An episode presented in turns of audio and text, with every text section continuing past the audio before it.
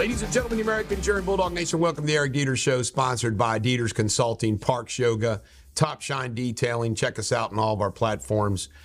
Slow news day because what dominated the news yesterday was New Hampshire.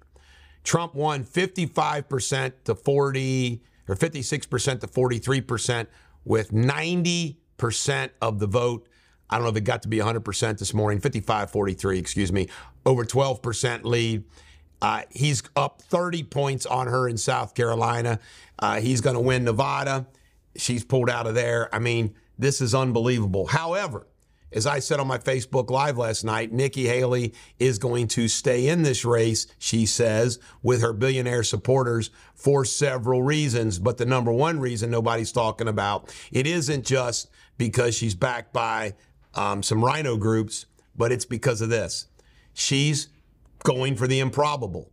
If something were to happen to Donald Trump, stroke, death, uh, some scandal that does finally knock him out, or something like that, she wants to be the last woman standing and be the beneficiary of that in the later primary times.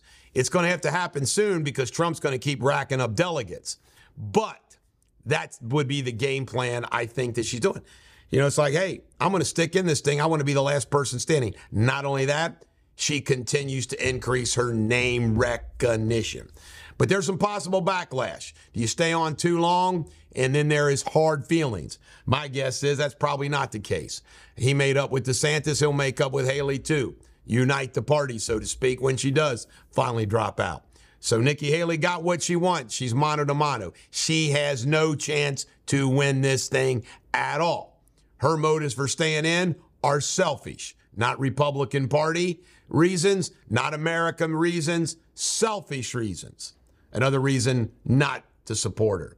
Trump all the way. Kari Lake, there's an audio recording released where the chairman of the state Arizona Republican Party tried to bribe Kari Lake to not run for U.S. Senate. Was it a political thing or an outright bribe? You'll have to determine yourself. Amazon signed fined 35 million bucks for their over monitoring of their employees. And last but not least, Nathan Wade, based upon the release of the divorce file, the special prosecutor for Fani uh, Willis has lots of drug and alcohol problems in his past. This is the Bulldog. Every dog has their day. Have a great day.